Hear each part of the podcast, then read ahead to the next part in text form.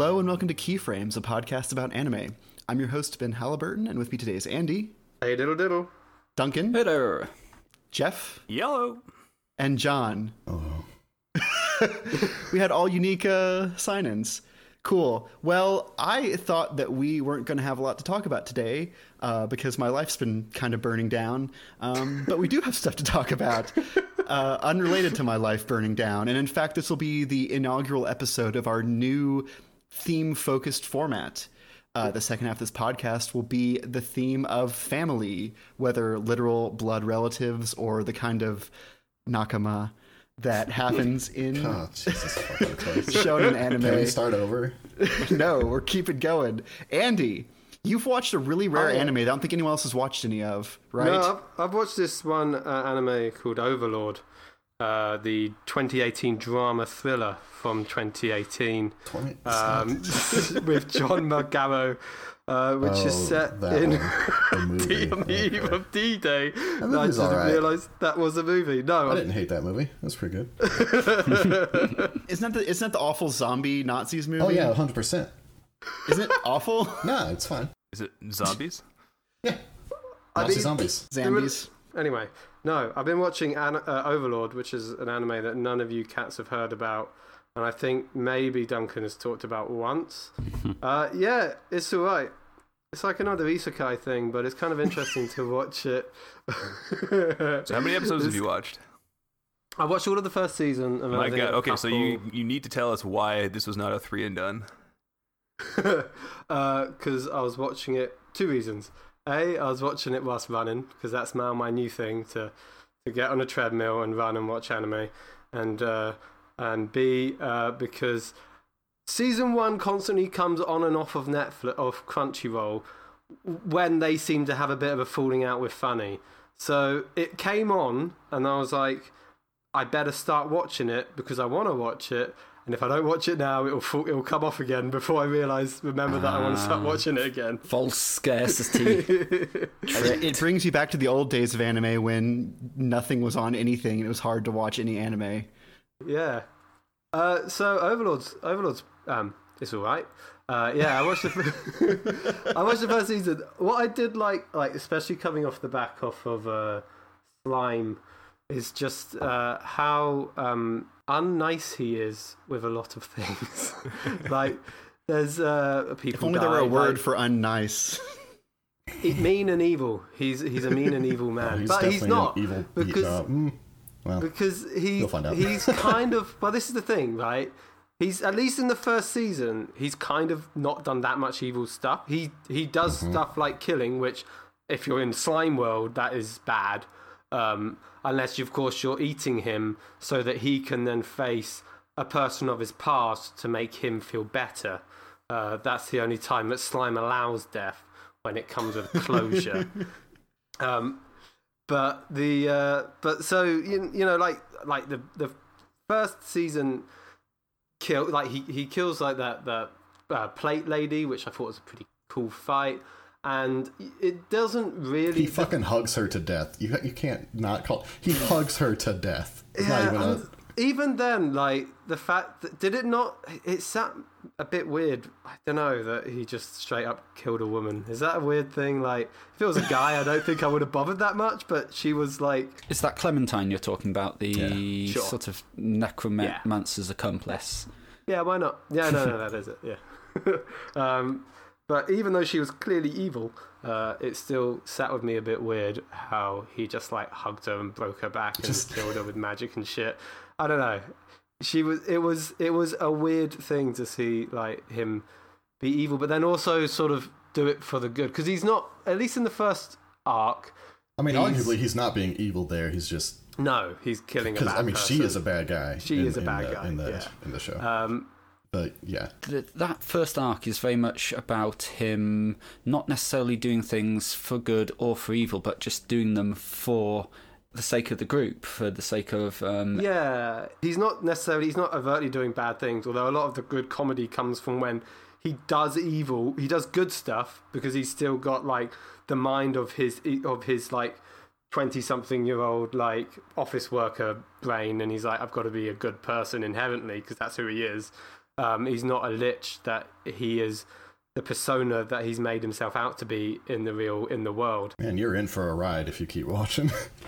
yeah, well, this is the thing. Like, um, he he then always explains, at least in the first season, he explains his good intentions to his uh, to his colleagues as sort of, or as like minions, as a way of sort of him expanding his information and knowledge network.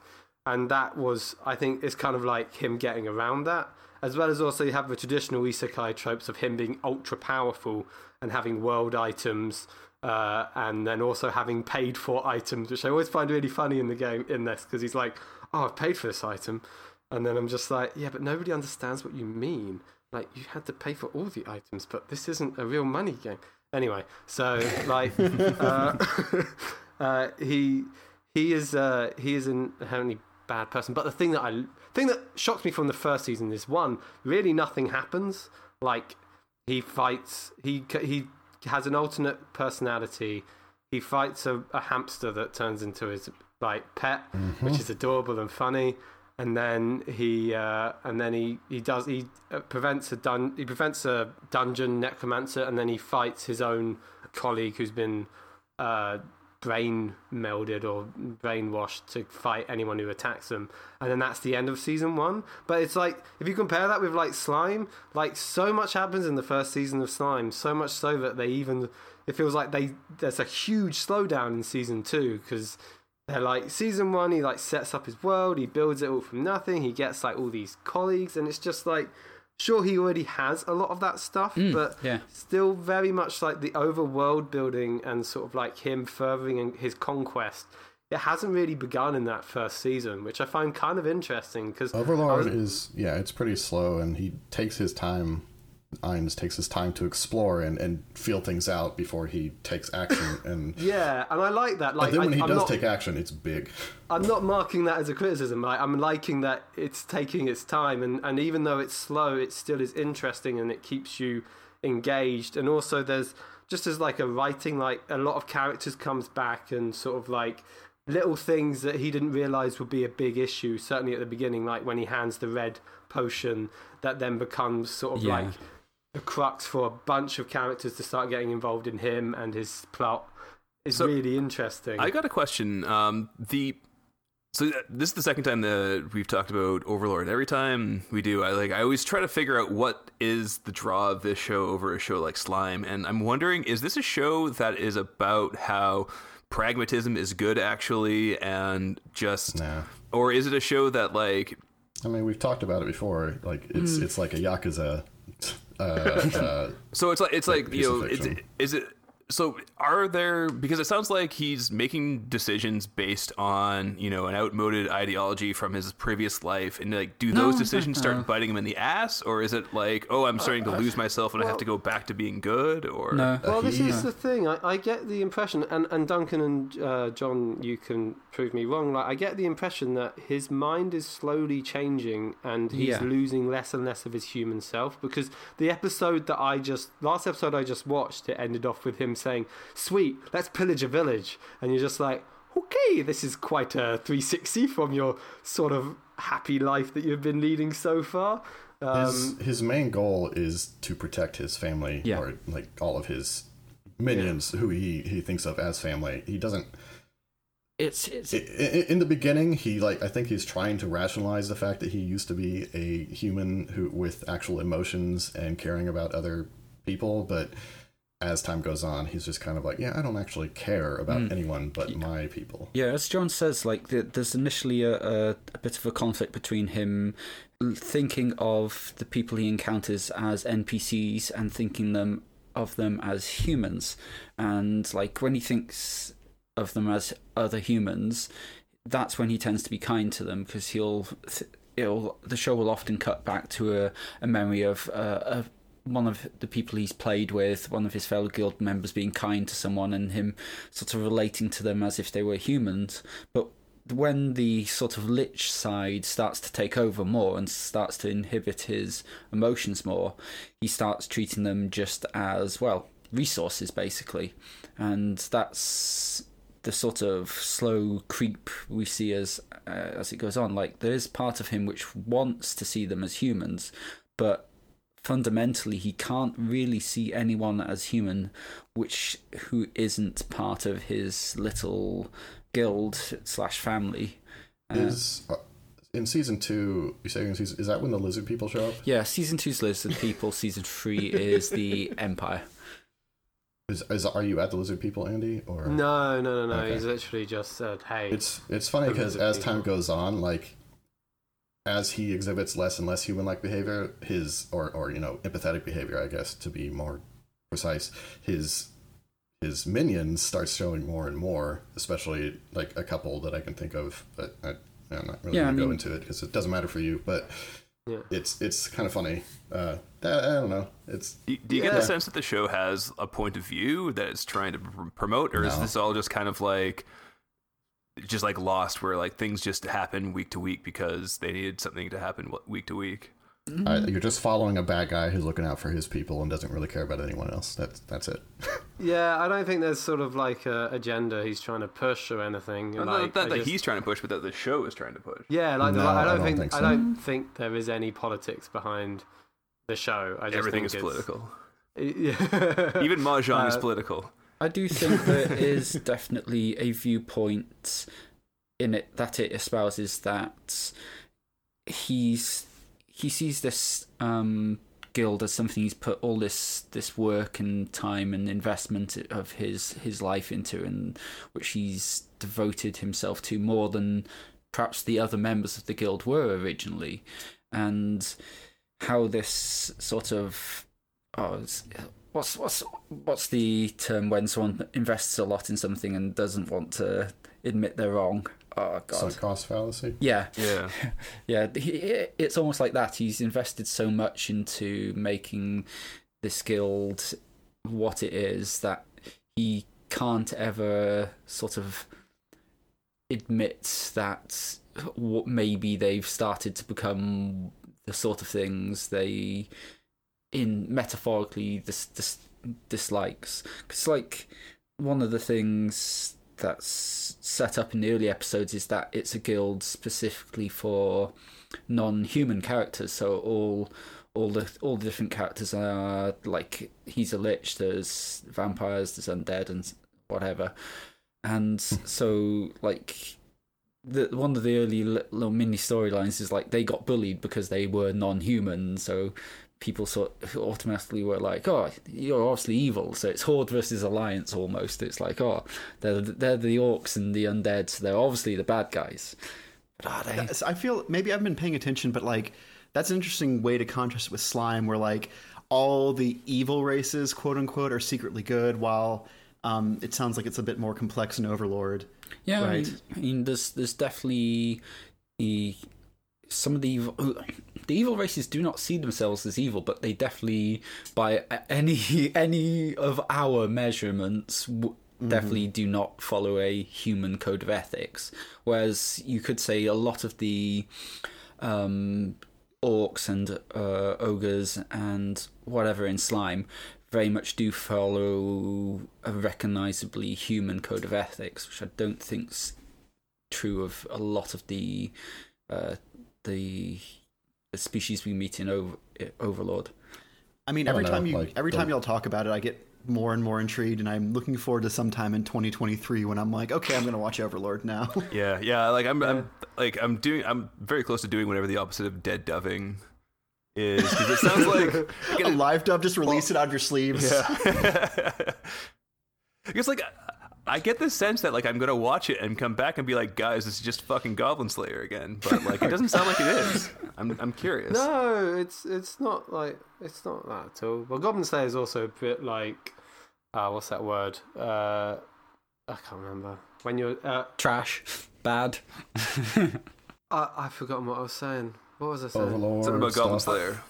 Oh Yeah. yeah. it's not it's not as exploitative as Goblin Slayer. Uh, it's just it's like straight up just like an interesting story, and it's good because as a plot points go, as characters go, like you you see characters who are introduced that you don't think will come back, but they do, and you know it's just like it's just well written. I think is the biggest thing. It's it's got good character motives. It's driven by a lot of character decisions, feel very logical and understandable, and for those like quite boring reasons, they are. It makes it a hmm. in, very enjoyable show. Nah, man, Um, that's that's my shit. Like characters who make sense doing like interesting things is what I come to anime for, and unfortunately, I'm disappointed a lot. I think you, Get on you- Tuesday. one thing you like and it's a lot like it's not like like side like like I said there's just there's this one bit at the beginning where um he hands um this guy a potion as a way of apologizing and it's this red potion and to anyone you're just like oh it's just a normal potion whatever but then to this guy he was like how did he get a potion this good? Which again harks back to slime like how did he get potion this good? Um but like but instead of just them being like well we've just lost an amazing ally like they did in slime with this one it's like you got to find this person you got to follow him down you got to like interact with him work out how he made this amazing potion. And so then that sort of started this whole other sub story with him like going undercover and hiring him as a like a separate thing which which like launches off the rest of the, another part of the show similarly like there's one character who he uses who he gives like a a whistle to that she can use at any time to protect herself against goblins which is like one of the first npc characters that she sees it's, it's to protect herself with goblins, not against Yeah. goblins.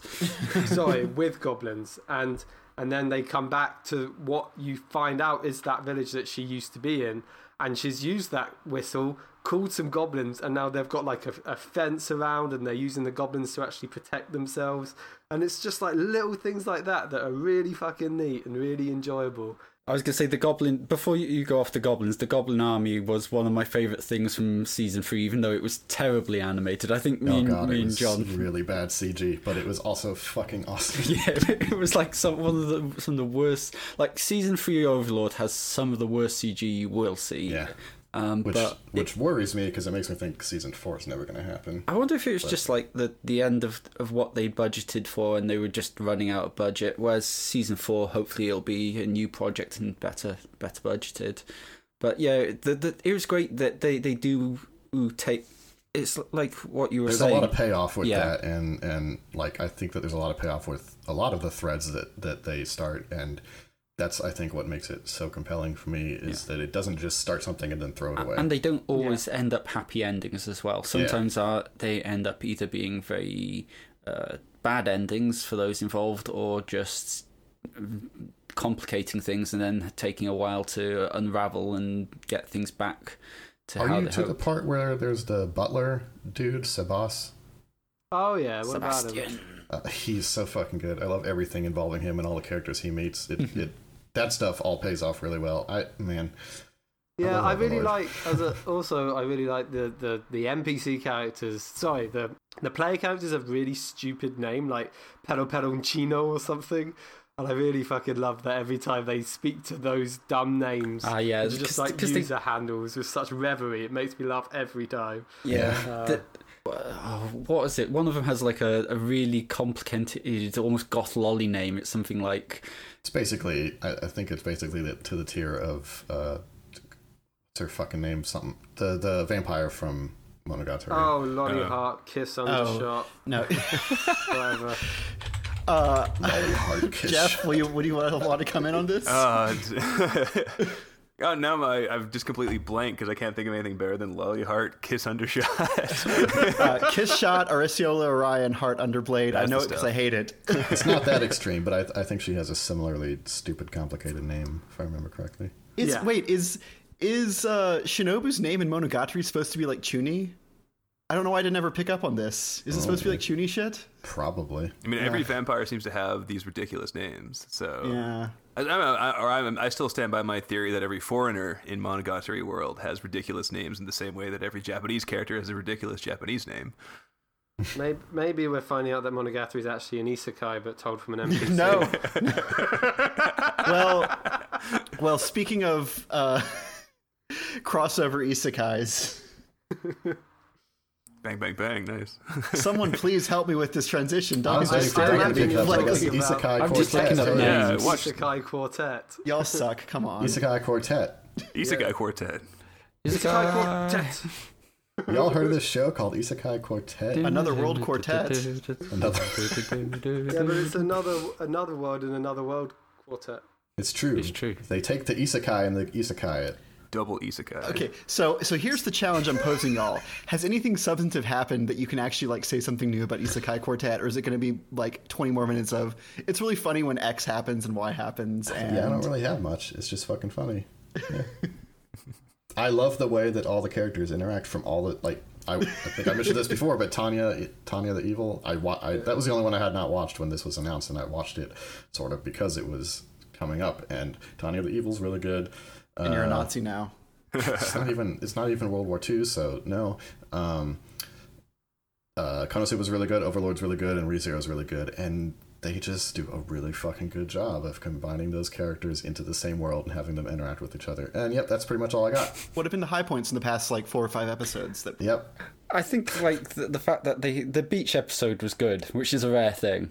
Um, that that they just had. Um, Each episodes are always good. Duncan. yeah. What about another about? speech episode? I think there was probably like. Uh, so Dem- Demiurge and his uh, her speedos was like the high point. Uh, my high point was when they had a brief flash of uh, Kazuma doing his panty stealing animation. It doesn't show what happens, but he's doing it, and they're all wearing bikinis, so you know something's going wrong.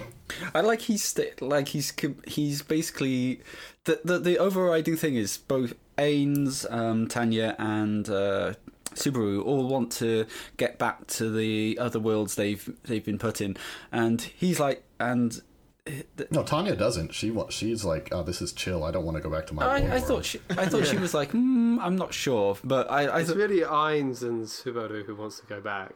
Yeah, Kazuma is the, the Kazuma. lazy one who just doesn't want to. He wants to stay here because he's having fun, and Hi, that's hi, all he really Kazuma cares does. about. Hey, Cosmodus. yeah, and, and they make a big big speech, and he's like, well, I that Yeah, really- the whole class comes together like, okay, we're gonna try to work because they they start this competition. They introduce another class, which is also the same like characters from the same series, but different, like the lower echelon. Like you know what I mean? the like B, all the side B tier characters. characters. Yeah, yeah, yeah. And so they're having this competition between the two because it's high school and you got to have a sports event at some point. And they said the winners get to go home. So everybody in the class is like, all right, we're going to try really hard to get home. And Tanya's like, I don't really care about going home, but I refuse to not try my hardest in the battle. And Kazuma's like, uh, nah, guys, I'm not even going to try. Fuck you. it's fucking so funny. Uh, it's just, yeah, it's just really good. I don't know. I don't have anything deep to say about it because it's not a deep show. It is just genuinely hilarious. Is it just I pure would fan service, or does it have any? Is it doing anything else? Is it just Oh, for it's. fun? I would say it's just pure fan service. is there yeah. is there lore? Is there like a, a meta plot? I mean, like it, the, the, the- lore is they all got sucked into this high school world where they have to play together. Yeah. Like, I mean- it. I mean, that reminds me. they- has has if- anyone actually reminds me? Has anyone seen like? There's a couple of like super deformed spin-off comedy shows. Like, has anyone seen Poochie Eva or Poochie Eva? uh, no, The, Evan, the Evangelion High School SD show. But there's there was a there's already been I think two super deformed spin-offs for um, Overlord, which I and uh, they're both in the same animation s- style as this. There was uh, I think I mentioned before Ple Ple Pleiades, which is the the sort of they they have like a literal a squad of battle maids, which is like the the most Japanese anime thing ever. But um, like the first season, instead of uh, the whole Tomb of Nazarick is transported to our world, and they're a, they're a company, and they're working, and like Ainz is doing business deals and stuff, and that's that was pretty good and then fun. And the second one was uh, is like a a is in a spin-off entirely based around Clementine, which is the uh, the girl who gets killed in, at the end of season one, and just her sort of waking up and going, "Oh,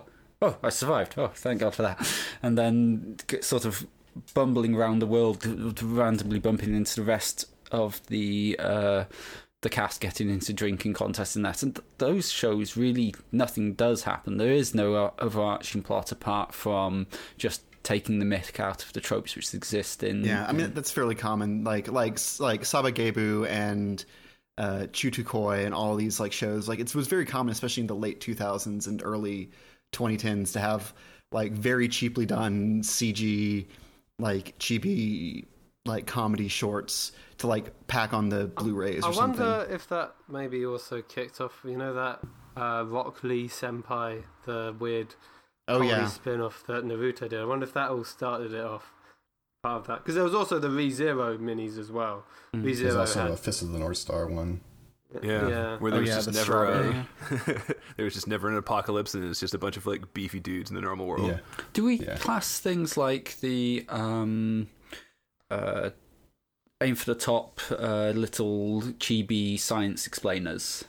I mean, I think that's the ancestor of them is like these kind of like really like low rent animation like short, shorts that they could use as promos or pack on DVDs. Yeah, and- to like because oftentimes they use that to like encourage people to move to a new format when when DVDs were coming out. They're mm. using that to get people to buy DVDs. Like, oh, these OVAs are only on DVD, and they're like they're cheap and they're kind of shitty. And like, I like Puchiva. It's not very funny. It's it, it's if you were like, okay, you've got to make a high school drama about the Evangelion characters. This is like the laziest and most by the numbers. We're like, Gendo's the principal, hmm. Fuyutsuki is the assistant principal, Misato's the teacher. She's always drunk.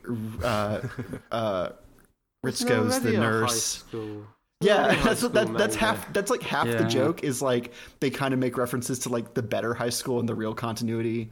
But like Eva 01 goes there and he's like he like has like the like the high collared black jacket that's kind of like the the like Like the 40s or 50s era delinquent. Yeah, and he's like got a straw of grass and he like gets into fights with the angels which also go there and it's Okay, I'm always I'm sold on and this now. all I think. and all three all three rays go there. so like the child actual one and the like the adult one and the like broken up like always covered in bandages one. It's it's not it, it's entirely just like it's it's I would say it's Family Guy tier level humor of like, hey, remember this thing from oh, Evangelion? oh god. Actually, now, Here- now I'm unsold. Uh, No, no, I mean like not not like the level, but not like what the content of the humor is, but just like remember this thing. Here's a funny version of this thing. Remember the the weird like alien with to- to- the the angel with toilet paper arms that like shoot off and cut stuff. He's there. He's working in the cafeteria. Whatever. So are That's they it, like still like it. sixty stories tall, or are they just like people? No, they're they're they're normal human size. Although sometimes they're sixty stories tall if the comedy's funnier that way. Um, but it's very, it's not like there was the manga spin-off that was like uh that was like Shinji Ikari Brilliant Days or something that was like what if the what if the apocalypse never happened? What if the third the second impact never happened and Shinji just goes to school with Rei and Yeah. Asuka? But this is a lot more just like what if we put the what if we took the funny parts of Evangelion and put them in a extremely cheaply animated CG like joke thing? I don't know. Did you also I- watch the uh, Attack on High School one that they did? I've never the- even watched Attack on Titan, so no. The answer. The Titans and the the other the humans went to the same school. Okay, so it's first- it's the same premise, yeah. yeah, pretty much. Uh, and then the first episode's all about one of the characters stealing uh, like giant panties as a sort of like uh, like you weird pervert. You're stealing giant panties. Have you got a crush on this other giant? And it's like one of the really ugly, like crying baby ones. It's funny. It's not. So yeah, Isekai Quartet it seems impressive because it's like more than just like lazy jokes at the expense of like, oh, you've seen this anime. So No, yeah, it's ba- like the comedy is very often Konosuba tier. Like it's just yeah, really I fucking think that's funny. fair. I mean, the, the only thing to say in terms of any sort of weight to it is that there is like an, a s- veneer of a theme that they've all sort of missed out on high, on actually having a like a childhood. They've all been forced to actually grow up and undergo things, and and whether they liked it or not, and that here they're actually being because given. Ainz, Ainz, Ainz and uh, Ainz and whatever the the army girl, they're both businessmen. Ainz isn't a, a business, wasn't a business. He was a salaryman neat? who Was just played neat, MLS. or- He was like twenty or something, right? No, he's Yeah. he's. Uh, oh, actually, did, John, do you, do you remember when I told you about the actual world that Overlord Overlord is set in? It's set in twenty one forty nine. Uh, that global warming has caused a of basically a Yeah. ongoing post apocalypse. There's mass unemployment, and he he doesn't work. He just lives at home, and, Right, and yeah, is basically permanently plugged in in this huge ghetto in Japan. And it's When was, this, Wait. when was this released? It was. I'll, I'll, I'll, up, I'll upload the the image from the uh, it's from the back one, the mangas, which just basically explains the world. It. Uh, or, Are you sure this wasn't like a weird like joke thing? it could have been just for all I know, but that's like, that's the explanation he gives, and like we're never sort of given any actual shots of the world, and he actually comments that he hasn't really seen sunlight until he gets into the uh, world. So it's someone going from a, po- a near post-apocalypse, collapsed, uh, uh, but high-tech world to a. a terrifying one where like capitalism's managed to cling onto I don't into know. existence. I don't know how much I believe this, Duncan. I'm- it, it could be right. I don't know. But- it's just. Uh, That's the thing about Overlord. It, it does have these weird little bits of detail which you go, oh, that's weird. it's it's not just that he's a neat. yeah. He's just literally never seen sunshine because it's permanently covered in smog. it's like, well, I mean, as as a person like who like the other thing I have noticed about Overlord is is it seems like that RPG is really involved because it seems like not only can you like have your own base, but as a as a guild you can have your own base and then also have your own NPCs that you can design and build and Yeah. create and rename and give. And I'm just like, wow, this is a pretty advanced video game. Uh, I mean, this is something give like it we another have give it another Not that it- thirty years, and who knows? Yeah, yeah. Who It just sounds like But Second anyway. Life. I, oh, yeah, you're right. It's just Second Life as a. that- that- It's just one of the weird servers of Second Life where it's just a D- like an RPG. And yet there's Anyway. no like naked fox people with massive boners walking around. So Well, is it really yet, Second Life? the, the important question we need to ask it is: Are there any half-naked boar people? That's a good transition, Duncan. You should be host. Uh, Someone had so to try. so so apparently multiple people on this podcast started watching Demon Slayer because they thought there would be a guy with a boar's head and he just appeared at the end of the season.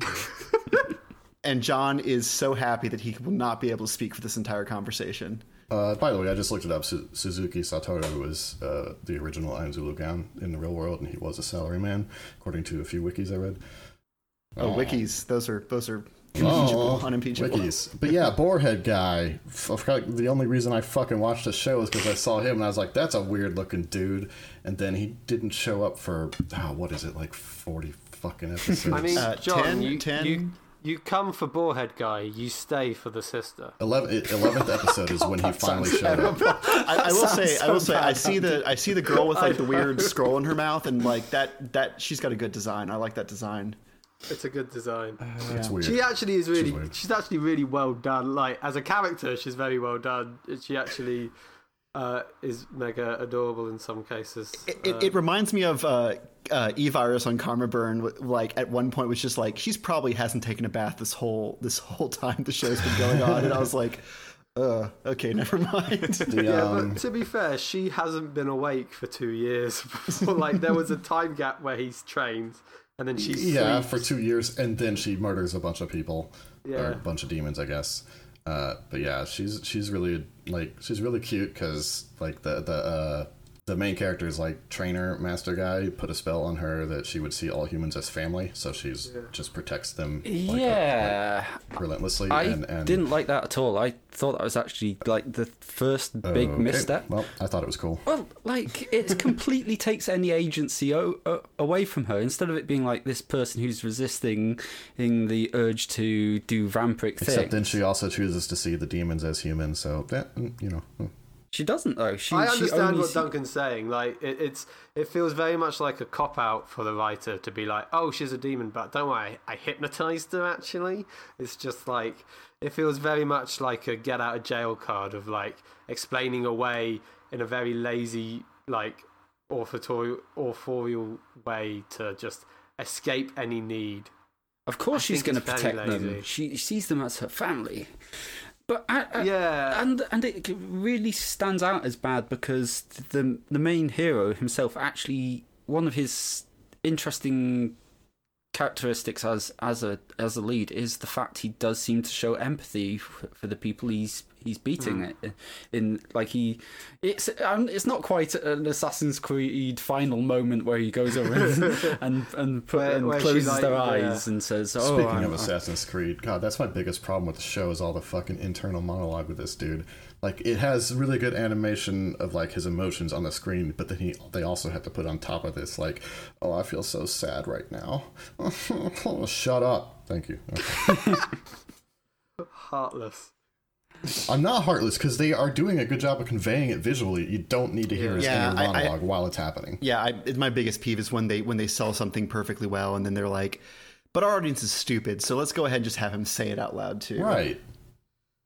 So It's, really frustrating. Anyway, by having the the girl, uh, like you know, see all people as humans, is it just like an excuse to like? It's like we want to figure out a way to have this girl with a weird bit fight demons, and this is our way to do it, or is there something else to I it? mean, the the thing is, like, it's so hard to ask because they they they give her a gag originally, like, so so this is like a, a muzzle almost, so she doesn't bite anyone, and then okay, we've also Because hit. when you bite a human, they turn that turns them into demons. Yeah, nope. Only if you put the, your blood in them. yeah.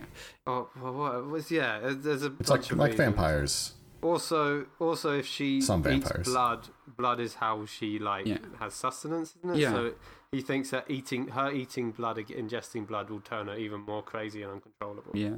Which is what happened at the beginning of the show. And like her having that, that weird gag slash whatever is is like a wi- an interesting visual weirdness to it, which is. But then they sort of, un- I feel like they undermine that by going, oh well, actually it doesn't matter. She wouldn't harm anyone. She thinks them all as family. It's like, does it if if someone actually isn't a threat to anyone, and uh, do you, do people just go around wearing muzzles around their family? No, I don't think they do. So it's, it's very, Okay, well, I guess my question is really like: Is it just like lazy writing, a convenient plot No. device, or is there just like, is there actually something to it that they're It's getting specifically so that she is willing to protect every human that she sees instead of uh, trying to attack them. That's it. That's all it is. But that's And lazy it- it writing is- then. It is explained in the fiction. Like it's a good thing. I, whatever. I don't because care anymore. Way, I'm not going to argue against three people. the other thing the other thing is is the way that it was brought up is it like it was after a long training session where a training like montage and him and like her just resting and you hadn't really, you don't know much about the world and you've had no interaction with any other characters apart from like three characters and then a spirit uh, and you know when he comes back and he's just like oh by the way i hypnotized her are you just like well you've never mentioned that there's hypnotism in this world Okay, then fine. Whatever. Why? Why is that a th- like? Why is that a mark against it? The fact that they don't mention magic before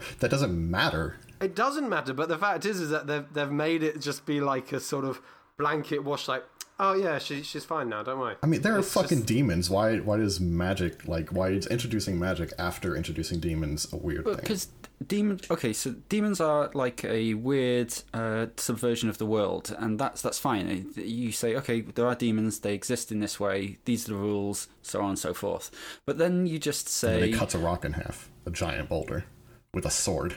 yeah what i'm try- trying to say though john is that magic powers don't matter because they're about um, the actions people do whereas the the mind control, the hypnotism, that actually affects a character's agency. That's about what they think, about how they act, and that Okay. affects a, story rather than just can they do a bust a move out. And like, And that's not a bad thing at all. I, I, it's just like how can you see mind washing someone as just like a yeah, we'll give him a pass. It's all right Because it's a world with demons and magic. And so that So- makes brainwashing someone morally okay. I didn't say it was morally okay. I said it's good in the story. So is there some kind of like race against time happening in the show? Like like cuz it sounds like they're they're they're Oh, no, they're, no ra- they're, they're like they're time, like Jeff. brainwashing her and stuff. It's like to prevent her from eating people and but also that's how she gets sustenance and they're are they trying to like break the curse on her before she dies or like turns more into a demon? Is there anything like that going on? Yeah, They explain it as like instead of getting strength from eating people, she gains strength from sleeping and recovering. It's just like she's this weird exception. So I don't even think it's a weird exception. I think it's the fact that they're never like the amount of demons who aren't eating people are very zero. limited. Well, I mean, until you find the those people. yeah, you find out there's about at least two or three. Um, And even but they need actually, no, blood. You find out there's like a mini, maybe like even a mini sub community of demons who are not eating people, which is sort of what I gathered from with the Doctor arc that just concluded. Mm. Um, So are those things like man-made? Like, have they all been assisted by people to become There's that way? There's one or is it- original. There's one Well- original demon. You don't know how he became a demon, and every other demon like can be traced back to him. But I mean, like the ones that aren't eating people, like the the ones who are good, actually, are Oh, there right, like There's yeah, only they- two they- that have not eaten people so far in the show. Yeah, they, they've One was help. one they've gotten is help from the Doctor lady. Is how we one is usually- Nezuko, and the other one, it, like the doctor's eating people. She talks about it, and then she turned one person into a demon without killing him, and he, I don't think, is eating people. just because he hasn't yet, or because he doesn't need to? Uh, they still drink blood. They just don't eat. They don't kill people Yeah, for I, it. I Like, think Okay. it's it's a case of that she, for whatever reason, has a grows a conscience and and get decides to stop just do, killing people for her own sake and and she she finds a way to break the spell on herself Yeah. that compels her to do the things that her vampire daddy or granddaddy or whatever the fuck would want her to do. Okay. Yeah, and then and then also she's done research to make it so that she only needs like these little pellets of like blood, which is not even that much. It's like ethically sourced um, blood. uh, is pretty much how Free they trade. that- yeah how they how they marketed it. Where it's like it is human blood, but it's gotten ethically, and you don't need all of it. Like a bat, a pint of blood will feed you for like two years or something. Like you just you just he she mixes it with a bunch of other stuff, and then you eat it. You don't really see it, to be fair. Uh, she's not in it for long enough. I mean, Hmm. the the thing about that their their their sort of exceptionalism, both uh, Nezuko and uh, the the Doctor, is that we're not given any understanding as to why uh, Nezuko has some resistance where most people don't. Like, so in the first episode, we sh- shown that she resisted is she resists the urge to kill her, bro- her brother and holds back. uh, And later on, we that's obviously artificially constrained, and I'll leave that bugbear behind now. But what we seem, what it suggests then is that there's some connection through Nezuko's family, maybe back to the original va- vampire. Which yeah, I don't really care about that. I am really enjoying it, but like occasionally it rears like the occasional shonen trope, and I'm just like, oh yeah, I forget it's a jump anime. Like when when like he finds he's got his katana, and then it's the black coloured katana, but nobody's lived long enough to know the secrets of the black katana, and I'm like, oh fuck, it is a shonen anime, isn't it? yeah, I, I think that's that's a really good uh, description of of the moments I, I haven't enjoyed as much as the moments Yeah. I've just gone, oh yeah, yeah, it is a shonen It's like when he's call, calling out the all the moves names one after another, and it's like, okay, the first time you do it, fine. After that, just show me some cool animation and don't shout out the moves names time and The time animation, again. by the way, the, the animation of his moves I do really love. Like the way that it's such a stark contrast between the background and the world.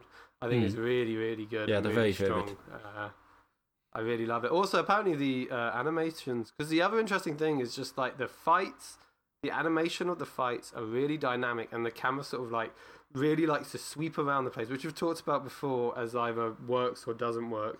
Um, but apparently that was also because they did uh, it- the animation studio's Ufotable, which did Fates, and Fates also has a lot of that. Okay. So they've sort of come from a strong uh, background of good fighting animators, uh, and yeah, I'm I'm enjoying the fighting scenes. I wasn't too happy with the last. I haven't watched the latest one, but the episode before last, where they felt like they recapped the last three episodes again. Yeah, there was a bit. I was like, like, hmm, I don't know why, I don't know why you needed to do this. Like, it felt a bit needless. I tell you what was was quite a surprise, despite its very as you it's very shonen-y feel a lot of the time. It did have some nice creepy mo- moments of horror. Like there's this Mm. moment where the uh, the main vampire sort of, as John talked about earlier, that they, they, there's making someone a vampire is like a, a conscious choice for them to to put their blood into them and to to uh, sort of start the change. And we see him getting uh, accosted by a group of thugs, and uh, ending up with him just like poking his finger into one of them and sort of overloading them with his his vampire blood so that they basically melt into this mess of of stuff and that was really grisly and not Yeah, not yeah, sort of they- what we'd seen so far was- No, yeah, and it, it was in, it was interesting as well. Also, then you also get to like the you get an idea of exactly kind of what period of Japan they're in Mm, because they yeah. have electricity, they have like concrete and sort of like working roads, which I wasn't expecting at all. Uh, which was then really funny when um, Tanjiro was just like, "What the fuck is all of this?" Yeah. Uh, it was pretty good, pretty good moment. yeah it's, Um, It's interesting that as well that the, the that the main vampire, who we know to be hundreds of years old, seems actually to dress and to integrate himself into the, the modern society far more than the demon slayers do. They still very much dress in a way uh, from a, a an older p- a period, whereas he's Mm. he's very much got his li- little mafia s- pinstripe suit and Yeah, Vampire Daddy kind of looks like Michael Jackson. yeah. and so, yeah, someone yeah, that- and I, I feel that that's very maybe purposeful because the samurai, because for start like the well the demon slayers maybe for more samurai slash like like law enforcement they always used to wear yukatas and um, swords and that's how they used to look so maybe and then the modern suit is sort of more like a Italian mafia esque look so maybe that's very purposeful uh, in their interpretation of good versus evil Mm. that makes sense it'll be interesting to see how they go because they've obviously set it up with oh there's a big i think it's 12 of head demons who is yeah it, which is once again as you say very shonen and Very showed a very video game like collect me twelve blood samples and I'll be able to heal your daughter, your sister. Dun, dun, dun. And yeah it's, it's we haven't actually got to see any of those yet and uh, because oh. obviously he's still they- we still haven't had the full cast properly introduced until the recent episode where we get both lightning guy and boar guy and who knows what's going on with those two I fucking hate Lightning Guy. So what is I is wish he Poor would Guy's die. deal? Like, who is he? Nobody. Like he just shows up. Like he's literally there for thirty seconds and the episode ends. He has cool swords. Uh, they have a specific name. They're like jagged teeth. They are not the same swords as the demon hunters have. I don't think so. uh, when he pops up uh, he the Tanjiro specifically makes a comment about oh those are something something swords is, is that the name like, of I the assume that's a specific name for the weird jagged teeth, but I, I may be wrong. I don't know. It doesn't matter. I thought that was the uh, name me. of uh, the the special kind of swords he and the other guy know. have. Uh, we'll we'll know by next episode anyway. Um, yeah, because isn't isn't there like a sword maker who makes everybody Yeah. swords uniquely? Yes. So maybe that's just the way he designed his sword. I don't know. Uh, He has cool jagged teeth sword, and he shows up and yells, "I'ma kill you!" And then he starts running at the demon, and then Do you watch the the episode dub? ends. Yes. I'm gonna kill you. I'm gonna take your sister. oh god. anyway, he's cool. He's uh, he has a boar head. He has no shirt. Right. Yep. He's, he, he's, he's the full package. He's very Yeah. much like just the typical hyper enthusiastic. Um, I'm gonna do everything on my own and get fame that way. And Yeah, I'm sure that's what he'll be. And then the fucking stupid ass coward guy who just screams about how he's gonna die for literally an entire episode. I Yeah, it- it- it was so annoying. obnoxious. It's mostly like the only thing I can, the only time I can think of something that's done so cowardly like that is Usopp, but I haven't seen this guy, so I don't know. Uh, He, he he's introduced by begging a, a random passerby lady to marry him because she helped him while he was sitting Yeah. on the side of the road, and he's just screaming, "Please marry me! I'm gonna die! Marry me!" I ah. thought that was, I thought that was funny. Mm. that made me laugh on that ending prequel, that ending bit. It's funny for like ten seconds, and then he does it for an entire fucking episode. like, there's I'm not sure you you both have watched um, Baccano, right? Yeah, yeah, Uh-huh. yeah. Do you remember Jacuzzi? Nope. Yeah, don't Jacuzzi Splot. Yeah. Best, He- he's he's- got a sword on his head as a Does he? Yeah, Scar. as a scar. Yeah, and Yeah. and he's always Yeah, like he's crying great. and and doesn't want to do anything, but ends up sort of of qu- a ba- like a badass all the same. And I that's I don't know if they're going to go like have him fighting while crying, or if it's going to be Of like course they are. Like,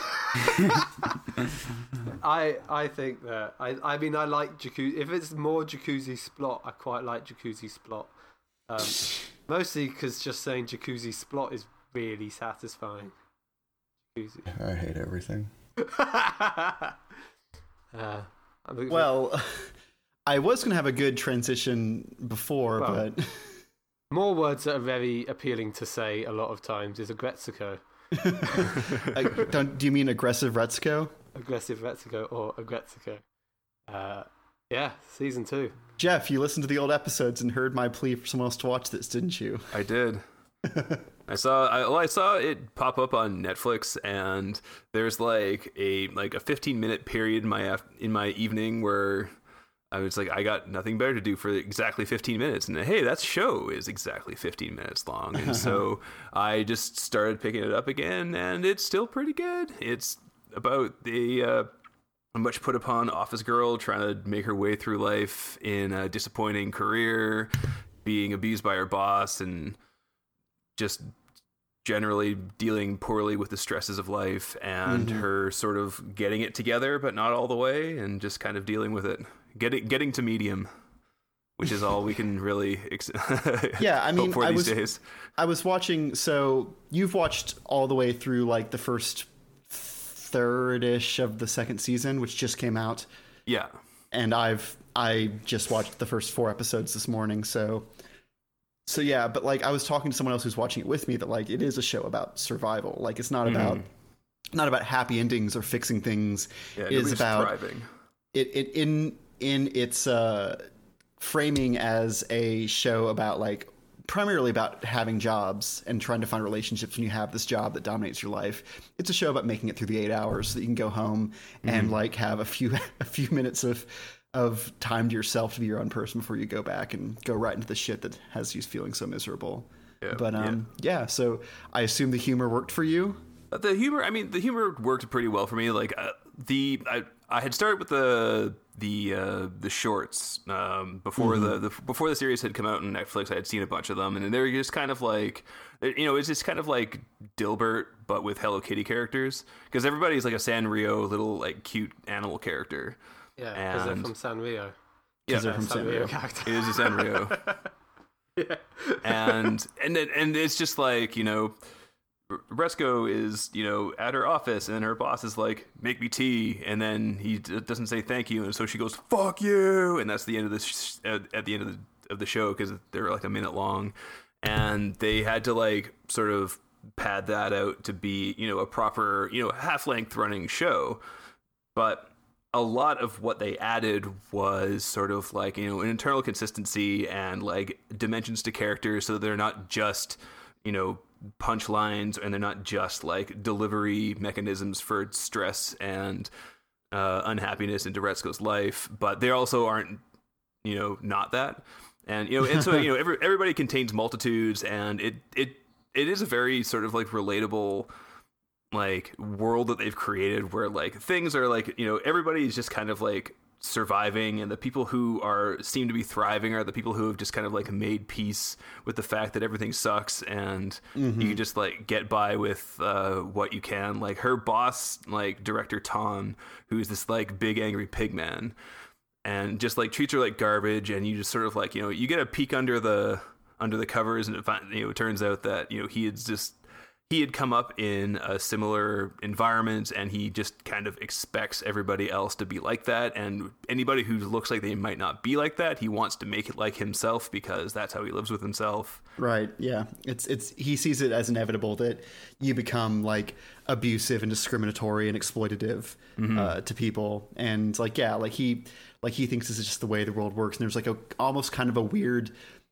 mentorship in his like ubiquitous abuse of Aggretsuko down to like just calling her a short timer because he thinks she's going to drop out of the workforce and become a become a get her MRS so to speak like any day now. Mm-hmm. So yeah, I don't know. Like it's it's very weird because the show does not build empathy among its characters beyond like Aggretsuko and the people who are nice to her, but it also you still like like all the characters are recognizable archetypes and they're all like rendered fully where yeah you don't you don't feel sorry for uh director Ton and his you know, just clearly awful toxin filled personality. But at the same time, you like you know why he's doing what he's doing. It's just not a good thing. So I just don't. Yeah, and, but there's no redeeming. Like the, the thing is, is that like I I worry that people view that episode as sort of like a way of redeeming Ton's Ton Chan's character. I'm like, he's not a redeeming character. He's No. a piece of No. shit. no, no, he's like- un- he's an un- he's an understandable character, not a rede- not a redeemable hmm. character. I think Yeah, yeah, yeah. Like, he isn't just like a mustache twirling monster. Like he, you know, there's a reason for him to be the way he is, but that doesn't mean he isn't bad. Like it, he is like you know he he presents you know a very real risk to Retsuko's future of you know you know literally in the short term, but also like you know symbolically in the future you know, what she could be become. And in the second season, he puts her in charge of training this new hire who is like he's grossly incompetent but also has like a gigantic victim complex and he is basically just trying to build a case against Retsuko to protect himself against And- anybody really Yeah. because he goes after Haida after Haida tries to like intervene because Haida with his poor be- beleaguered crush on on Retsuko like tries to like come in with is it, is it Anai or whatever Yeah. um but comes Uh, in and he's like yeah. and he's like hey like you should help Retsuko because like she's doing it on her own and like it's you know two, work two people working on something's better than one um, and he's like okay and then he sends him one of his like weird long abusive text messages about how like on on June 4th at you know 12:30 p.m. you said blah blah yeah and so he just seems to be yeah like permanent victim complex. Nothing's ever his fault. He's not he has no skills because clearly he's never bothered to learn anything. It's just if he's not good at something right away or if someone ever says something negative to him he he reacts Which- by attacking them. So Which is interesting because it feels like maybe this is like again the great thing about season two is they've introduced a new character and uh, they've based him again off of sort of like very heavy world tropes because this feels very much like sort of Twitter like. Uh, and correct me if you think I'm wrong, but just sort of like Twitter like people who just constantly feel attacked or or say that they feel attacked like at everything and Well, they claim that it, they claim that it's like part of a in the show. They claim that it's part of like a a mounting like A presence. problem. Yeah, it's a generational break Yeah. where people don't Yeah. believe that they can do something wrong. So Which is interesting that they've even got like I don't know how they I don't it, it just I think harks to their clever writing in that I haven't seen a character like this before in a show, I think. Like, Mhm. Correct me if I'm wrong, but like certainly an archetype like this, to my knowledge, hasn't existed. I mean, And I thought it was really and well like done. this character like, in a- he's a scary character. Like he's Mhm. scary. Like the way that he abuses his power of sort of like fact, fact, fact, and then just instead of complaining to someone or like talking to them, just going straight to an authorial body uh, is is a scary character to deal with, and it's something that I think it's it's good. Like I really love that they've added this Can I- character in that I thought they. I didn't think there was this other angle that they could have done. Does Mhm. that make sense? yeah. yeah, does the Cookie. phrase "jobs worth" suit him? I don't know what that means. Oh, is is that not something which is transferred? I know. I know. It, I know. It's a, it's a lot more common in in. Uh, like I can't do that. It's more. He he is some of that. He does talk a lot about how like how this is his job description. and He can't do more than his job description. But also like any any feedback that is not congratulating him is taken as a like libelous attack on his person. So it's more than just being a job's worth. He's also like extremely like hostile and fragile and unable to look outside himself. Where he just like he literally, he literally sends like dozens of messages to Gretzko, like threatening her if she doesn't like submit a formal written apology to him by Friday morning about mm. having said like like as an adult you've got to be able to answer the phone properly. When he picks up the phone and just screams at them like hello this is Anai! and and then hangs up on them immediately. And Yeah. she's like you you can't do that. You gotta you got to know how to answer phones. And he's like this is an attack on my person to say that i'm not an adult and i can't answer a phone. So it's it's definitely attacking different angles of like Okay. kind of learned helplessness among college graduates and it does definitely seems to think that like college is mostly useless for helping people prepare for the workforce which fair i don't know And then going But- back to uh, Ton, like he actually does. Well, like the like the the Kohai Anai sends a complaint to their boss, and he brings her aside and says, "Congratulations, you got your first power abuse complaint." And it's like he's you know he's mocking her, but he's also like congratulating her. Like he this is clearly what he wants her to be doing. Like he had told her explicitly, like you know. crush his spirit because that's what this new generation needs and he's like sort of sadistically proud of her because you know the whole you know a lot of the first season was her pushing back against the idea that like Ton was her future Uh-huh. and her like desperately finding a way out of that and then you know being put in this situation and you know it it seeming like an inevitability And, and I yeah, and I also just thought that that payoff was Mm-hmm. really fucking good. Like that made me laugh so hard when he was just like, "Congratulations, you got your first power harassment suit." Yeah. It's just like it's just like that other thing where it's just like, sure, he's like a new guy who's trying to like who's being really manipulative, but then also the powers that be are, are manipulative back by just not giving a fuck. And I thought that that was really really funny. Uh, but you know, also then putting more angst and uh, anxiety on Aggretsuko. Uh, Mhm. I love, I love it, and also just I love how season two, they still continue with like a lot of the characters. Like he, she still has her two groups of friends who she's really cemented themselves with, and they really accept and understand her. Especially like Gori and the flamenco, the presidents, uh, the Washimi. secretary, Washimi, the, Washimi, the egret. yeah, the egret. Is she like, not a just, like- secretary bird? I thought she that is was the secretary- I'm joke. pretty She's sure a she's a secretary secretary bird. bird Okay. and like I love their uh, I love their like their constant playing and like they're they're wanting to go on a bus like a tour and then I just think I think that's really great how the show has changed from sort of like you're talking about the humor base of it the show feels to me very much like it's changed from like oh god isn't this awkward like political or like office based comedy humor where you can totally relate to this thing to like actual character based humor and stuff based on their characters and interactions. I think that's interesting. Yeah, I mean, like I was watching it uh, with someone who had who wasn't aware of the show at all, and her her response was like, "This this isn't really funny because it's just true. Like this is just how like like harassment and depression and like isolation under like wage slave capitalism, like how it happens. It really is. It's a bit too real for some people. I think. It is, it is very real, and I, I think that's I think it actually plays to its strengths a lot. Of when it's not funny, it's just very real, and not everything has to have a joke like like a punchline. Uh, some stuff just has to, you can easily reflect on very well. Yeah, and that was one thing that I appreciated the you know, bringing that to it instead of it just being like you know cute animal Dilbert like the shorts were, and like Dilbert the animated series was, where you they just like embraced the nihilism rather than rather than like trying to like find a human experience in there.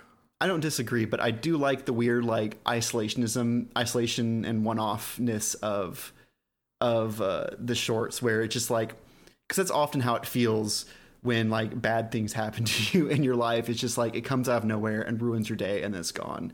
And that sort of thing with uh with Aggretsuko, where like we just get like the contained and ice thing of like having her friend the deer like completely show her up on social media and embarrass her or have you know have to go uh, just drink alone on christmas because she doesn't have any friends or family to hang out with let alone a lover so i mean and speaking of to kind of provide a sort of soft jumping off point for our discussion topic in the next half also the interesting thing about this season is that her mom is a major character and is terrible. Like really like really difficult to handle.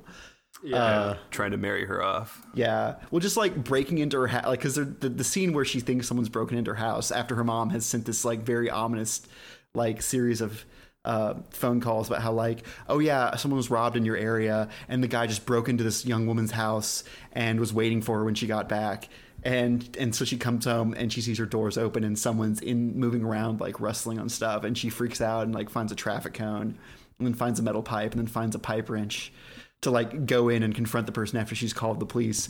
And it's her mom who has gotten a duplicate key and has come in and is vacuuming and cleaning her house and then sits down immediately to talk about how you need to get married now. Like eventually your skin will start looking bad and you'll never get a husband. And it's just like, ugh. That was also my the person I was watching it with was very affected by like the like, so when you're you getting married? Are you eating enough? Are you eating well? Have you, Yeah. you know, do you take care of yourself? Do you sleep enough? Hey, should you talk to that person at work who's being mean to you? Like, leave me alone, mom. I'm fine. Please. And I love, I love then just yeah, like I actually thought that that beginning introduction, that bit that you mentioned, where she like got a cone and then a pipe, la la la. Like I thought that was actually pretty, um, bad. I didn't think that was that funny. I didn't think the payoff was that good either. Like, obviously, it wasn't.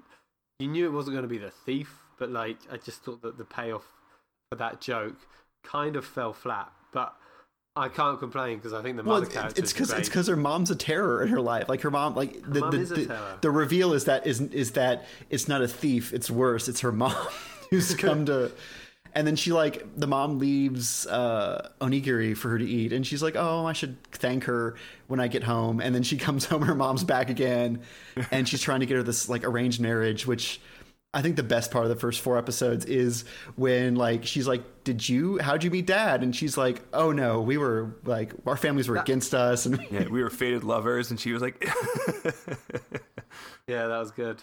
I'm excited to see where it's going to go. Um, yeah, It's also interesting because sorry, the first episode of season two, she was really happy with her life. Like it's it's she comes like the end of season one, it feels like she's at least not if not happy, she's at least content. Mm-hmm. And then it starts off like again her being content, and then it's just like they keep they bring back something in a good way to to bring more contention. And, right. uh, new new guy at work. Uh, mom starts fucking with her, but she is getting a driver's license, and she is falling for the like the NEET who is also like getting a driver's license as an excuse to fill up his days. So that's going to be interesting. The episode titles get increasingly ominous as we go further on in the, in the show's run. Yeah, and well, the, the whole reason that she's taking getting her driver's license is because it's an excuse not to go out with these guys, and she's constantly has this refrain of she wants to run away, far away, far, far away, and so you know, and you know, her getting involved with the NEET, you know, as a part of that experience sounds like you know, you know, a, a piece of the whole there. Yeah. We'll see. We'll see. Yeah, we will see. I'm excited to come back to this. I I like Aggretsuko. I Mm-hmm. I one of the most pleasant discoveries of the past couple years is that like Sanrio has like a bit of teeth to it. I didn't think that that was like growing up and seeing like like Hello Kitty and like all the other like cutesy animals. I was like, oh, so they're just like you know cutesy stationery. But the fact that like between Show by Rock and Aggretsuko, like they're able to do some stuff that's kind of mean and kind of real. And it's, I think a great, Sanrio boys. yeah. Oh yeah, your favorite your favorite show anime Andy Andy May. Uh, Oh, can I quickly just mention uh, talking about Sanrio? I finished uh, Rilakkuma Takaru, and uh, the last second to last episode had them doing a recap of like how she met Rilakkuma, which felt entirely pointless. And then the second episode was that they left, and it was just weird and sort of very passive and like very like, hey, everything's gonna happen. It's gonna happen at some point. You're left, but you're leaving for other things, and it felt very anti Aggretsuko, but then also felt like just wasn't as good as a Aggretsuko, which is a shame. But yeah, Mhm. wanted to wrap that up because I was Did- thinking did- about that. Did they ever answer the question of why he has a zip in the back? No, because it's cute. Fair enough. They do call it a, kig- a kigurumi, which is sort of like a what they call literally like the costume that people wear when they like when they're in the mascot costumes. Mhm. But that doesn't mean that it's a person underneath that. Okay, that's He's not explicitly a furry. No. Uh, it's just a cute bear thing. I did enjoy it. I just don't think now we've got Aggretsuko season two. I just don't think it compares. But yeah. Mm. Okay, well, using the themes of family in the second season of Aggretsuko as a jumping off point, let's take a break and then come back to talk about themes and motifs of family in anime.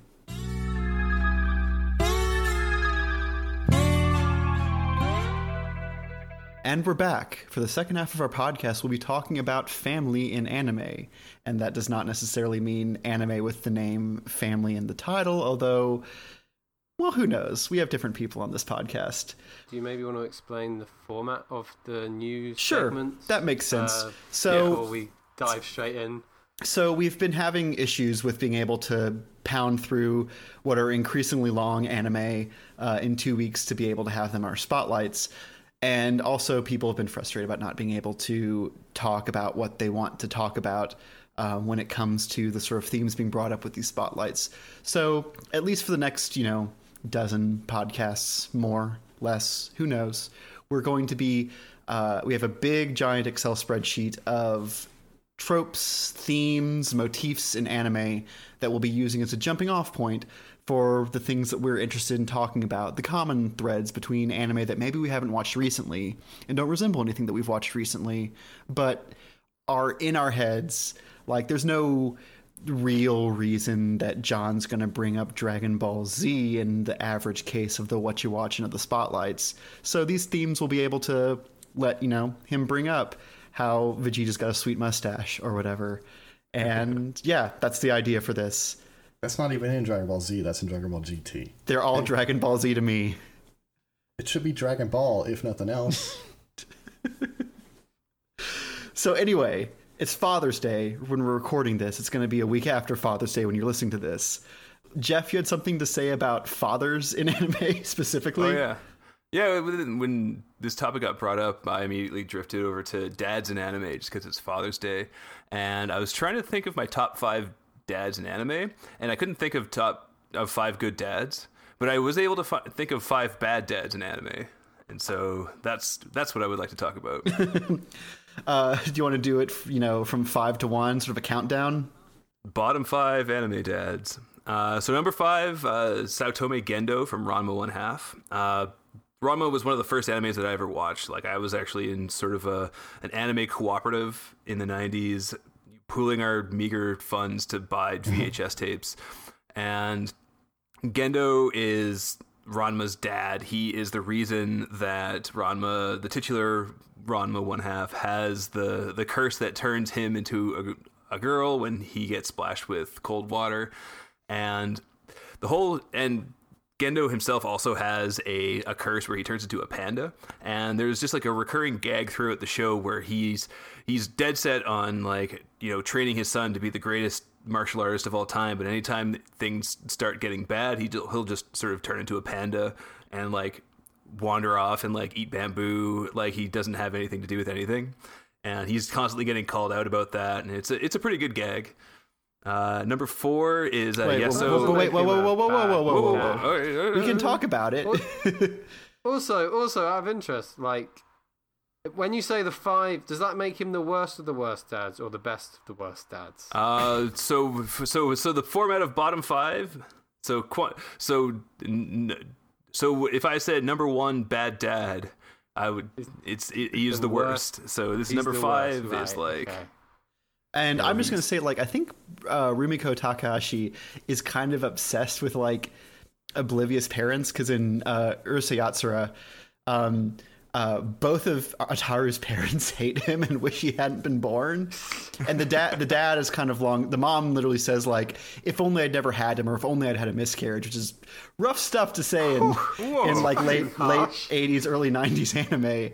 Um, she, yeah, she hates him, and like the only good thing about him is that he might possibly marry Lum someday. Um, but who knows? But the dad is just very oblivious and is always like always wearing the sort of like house kimono that like mid-century like Japanese salaryman had because I think that's what he Oh, is. Yeah, the Chan Chanko. Yeah, I and I always, like- dig him. But he always was like hiding behind the newspaper and like refusing to engage with stuff while the mom is like, Ataru, you're kicked out of the house until you stop being a shithead. And then of course at the end of the episode they reset. So I wonder if Rumiko Takahashi's got some baggage or if just like bad parents was in vogue in the 80s. it was the 80s after all, so maybe. I mean, I just feel that bad dads are sort of in vogue for like that type of like comic strip type style Yeah. comedy. I mean, a loving Like- a loving family is not very funny. Al- Although, like, to a similar household dynamic, but like played differently, is in Kare Kano, where like the dad is kind of like negligent and avoidant, but is still like goofy and loving deep down. But I think I don't think Rumiko Takahashi's interested in that level of subtlety or depth. Just bad people, good people, funny people. anyway, number four. Number four, uh, Yasuo Iwakura. Uh, that is Lain's dad from Serial Experiments Lain. Uh, he, you know, he actually was like started off on my list of top five dads because he was like, you know, he's, you know, he wants to be involved in his daughter's life and get her, you know, interested in things he's interested in. And, but then I remembered that, oh yeah, he also just kind of watched her descend into this like cyberspace hell world, and you know, you also realize that he's sort of like that. I, I can't even remember what the dynamic of that show was. If he was really her dad, or if he was like he if he knew it was a sham, or if he was reprogrammed, or what was going on. But like that that those like awkward, tense moments of being you know at the family table and everybody is just avoiding each other's eye line and you know the only times that he ever really seemed to be interested in was when she was interested in what he was interested in and that was the only time he really came alive was what you know when his computer posted and he like let out that weird yelp and And the weird laugh, like Yeah. It's a good Nintendo villain laugh. yeah, it's not really clear whether he's like actually a dad of some part of her, or if he's an actor being paid, or if he's been reprogrammed, or yeah, it's he's very strange. He does look a lot like a dad, though. I mean, I think that those aviator glasses are just peak dad. He does have a daughter who, uh, Gets her mind destroyed.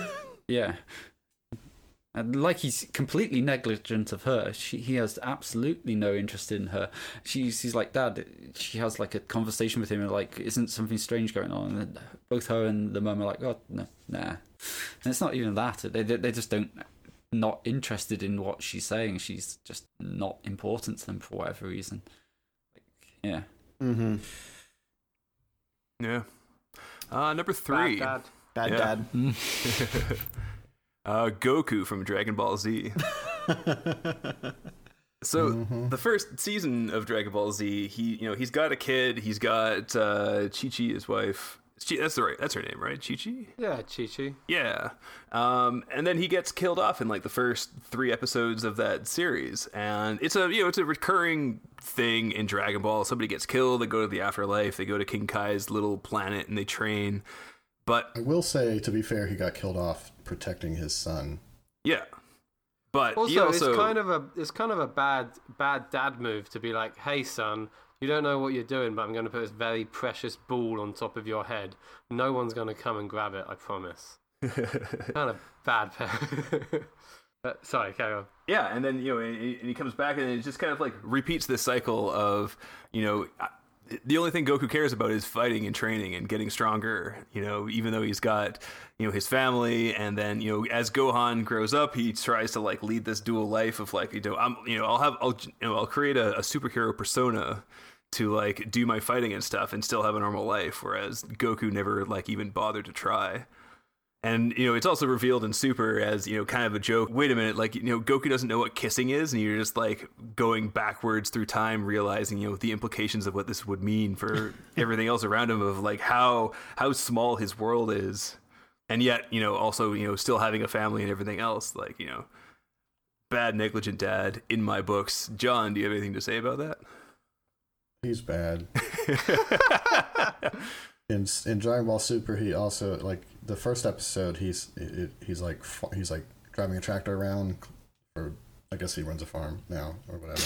Um, Yeah, sure, why yeah, or whatever. Uh, his kid, his other kid, Goten, shows up. Who, by the way, at the end of Z, he finally meets after many years of being dead. Uh, and Goten's fucking terrified of him because he's Goku and he's a fucking superhuman sociopath. Um, anyway, at the beginning of uh, Super, he uh, Goten shows up and he's like, "Hey, Goten, just drive this tractor around for a while while I train." And and then, of course, Goten almost drives it off of a fucking cliff. Uh, he's really good, uh, dad. Yeah, yeah, yeah. I don't know, man. Like Piccolo's a better dad. Can, can you can you rank the dads of Dragon Ball Z or Dragon Ball or Dragon Ball Super or Dragon Ball GT?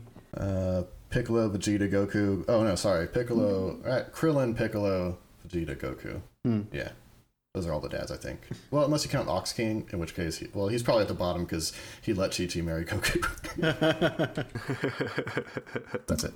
Yep. I like how a main protagonist in the first season just turned out to be completely like uh, irresponsible and a fucking wastrel. Uh, I mean, he was always like that, right? He just his entire motivation f- for the entire for for the original Dragon Ball was, I just want to go around and fight people and get stronger, and so that's what he did. Also, he is incredibly ignorant because he was raised out in the country by an old man and never met other people until his gra- his adopted grandfather died. So pretty bad. Pretty bad Yeah. dad. Yeah. yeah, that's it. Yep. That's all I got about Goku. Uh, Number two. Uh, number two, uh, this is Shou Tucker, aka Nina Tucker's dad from Full Metal Alchemist.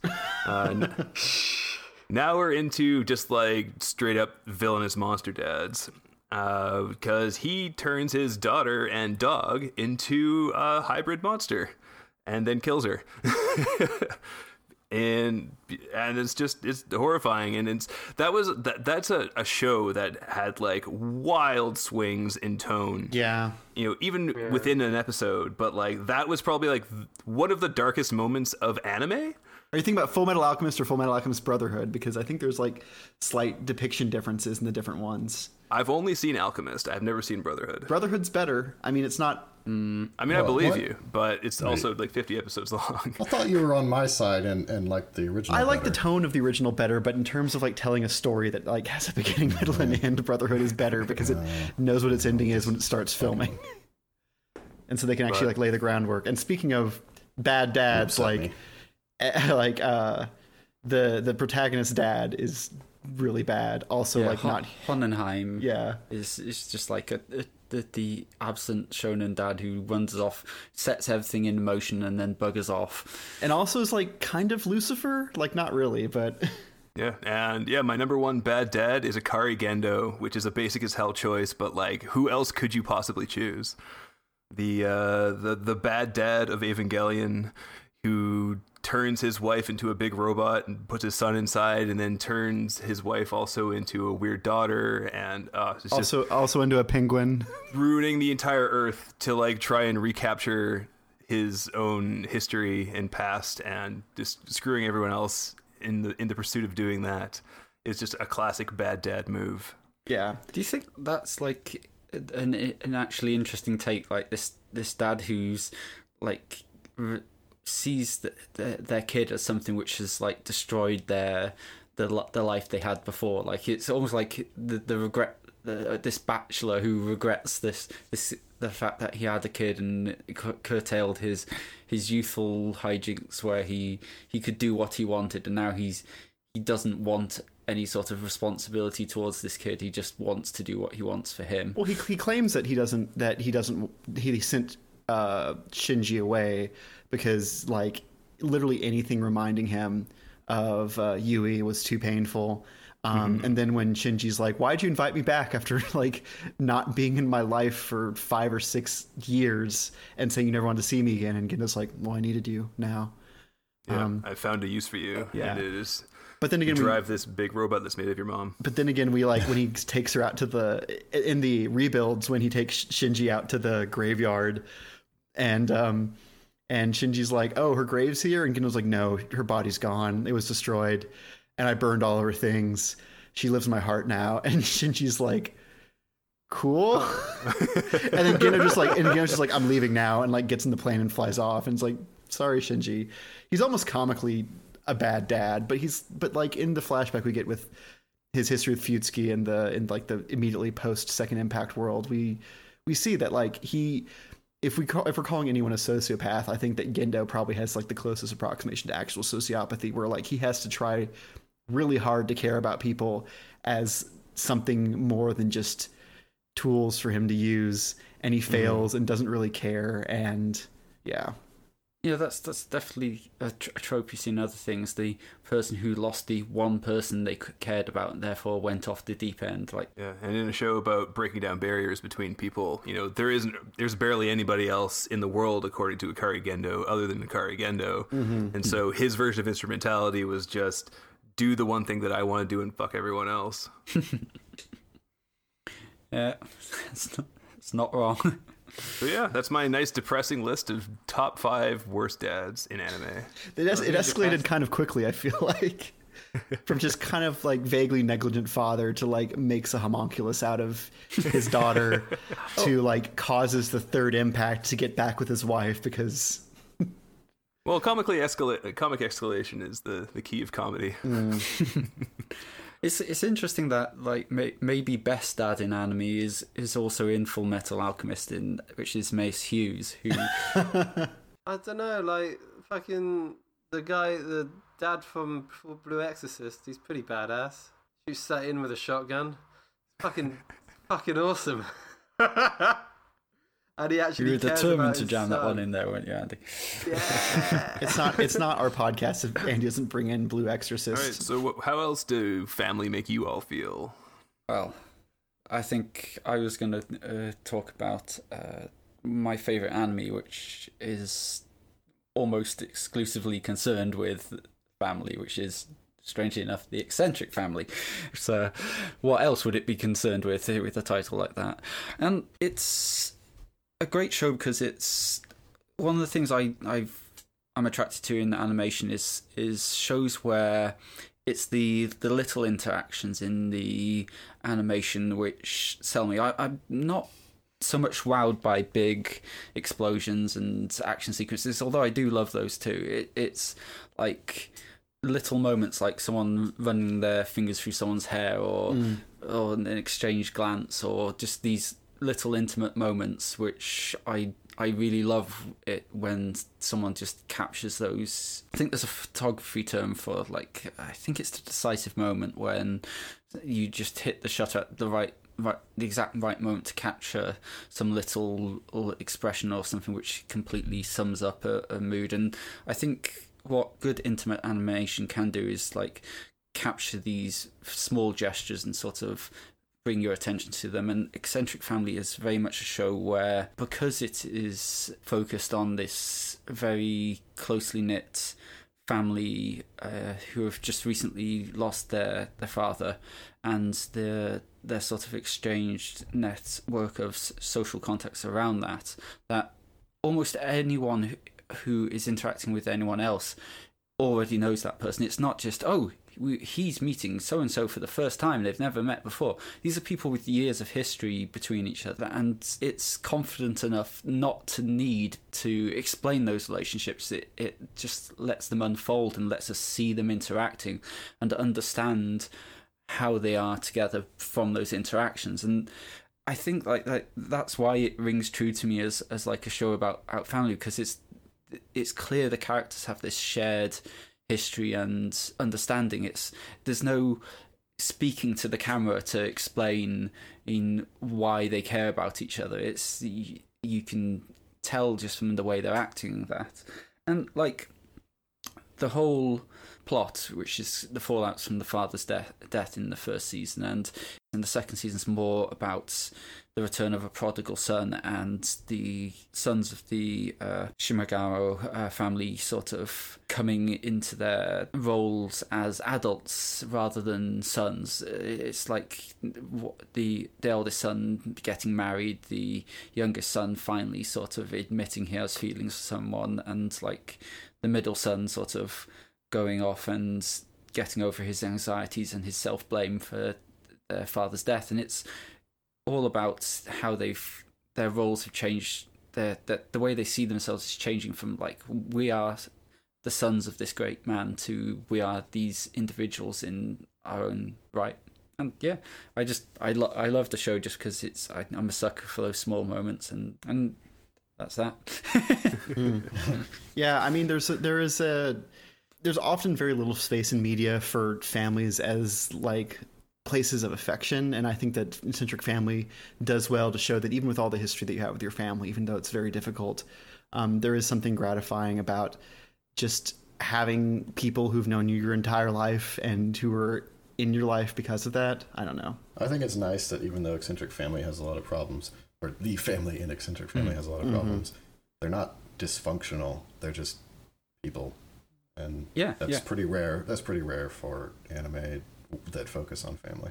each of the sons could easily just be a trope. You've got like the the rebellious come what may Joker. You've got like the introverted, literally hides away in a hole, hole at the bottom of a hole, blaming himself for their father's death. And then you've got the sort of over serious elder brother and the sort of precocious younger youngest son, who doesn't really get much time, but he's just sort of there to round it off. Yeah, it's it's like they all interact with each other in believable ways. None of them feel like just the their tropes. And they all care about each other just constantly. It's good. Yeah, Even even when they fight, like you know that it's coming from a place of actually caring about each other and wanting each other to be, you know, Yeah. better. I guess. in the second season, there's um the, there's a character called Prof Yakushibo. He's he's he's he's like a, he's a Tengu. He's like uh, they're part of their extended family. He's always been very close to their dad, and he's like a mentor to Yasaburo. And he he has a daughter called Benten. Well, not a daughter. Well, there's an entire there's an entirely very complex. That's a dysfunction. That's a dysfunctional relationship. Yeah, there's a he has a adopted pupil called Benten who he he literally abducted and uh, uh, started teaching to be a Tengu. That's all we know in season one. In season two, uh, his real son comes comes home and they start disputing his inheritance. And what's and it's interesting because in the first season he's just shown as like this old cantankerous person with with no real gravity to him. And yet in the second season, when his his son returns, he, initially he's still the same sort of cranky, uh, irresponsible uh, lech, but the moment something bad actually happens to uh, uh, Benten, he actually steps up and from out of nowhere almost comes this this gravitas because something bad has happened to someone he he cares about and he he steps up and actually starts acting like a parent again, and it's it's really gratifying to see this character whose whose entire personality for the first season is sort of defined by his his inability to reconcile himself with how washed up he's become and how little he wants to engage with the responsibilities has he has left to actually sort of step forward and actually start looking after people and taking care of them. Mm-hmm. And then there's the whole thing of um, whether or not uh, Benten is actually his granddaughter, because there's there's a whole plot of, of she resembles a woman her his son fell in love with and actually ended up running away from his father because of an argument that he wouldn't let her marry into the family.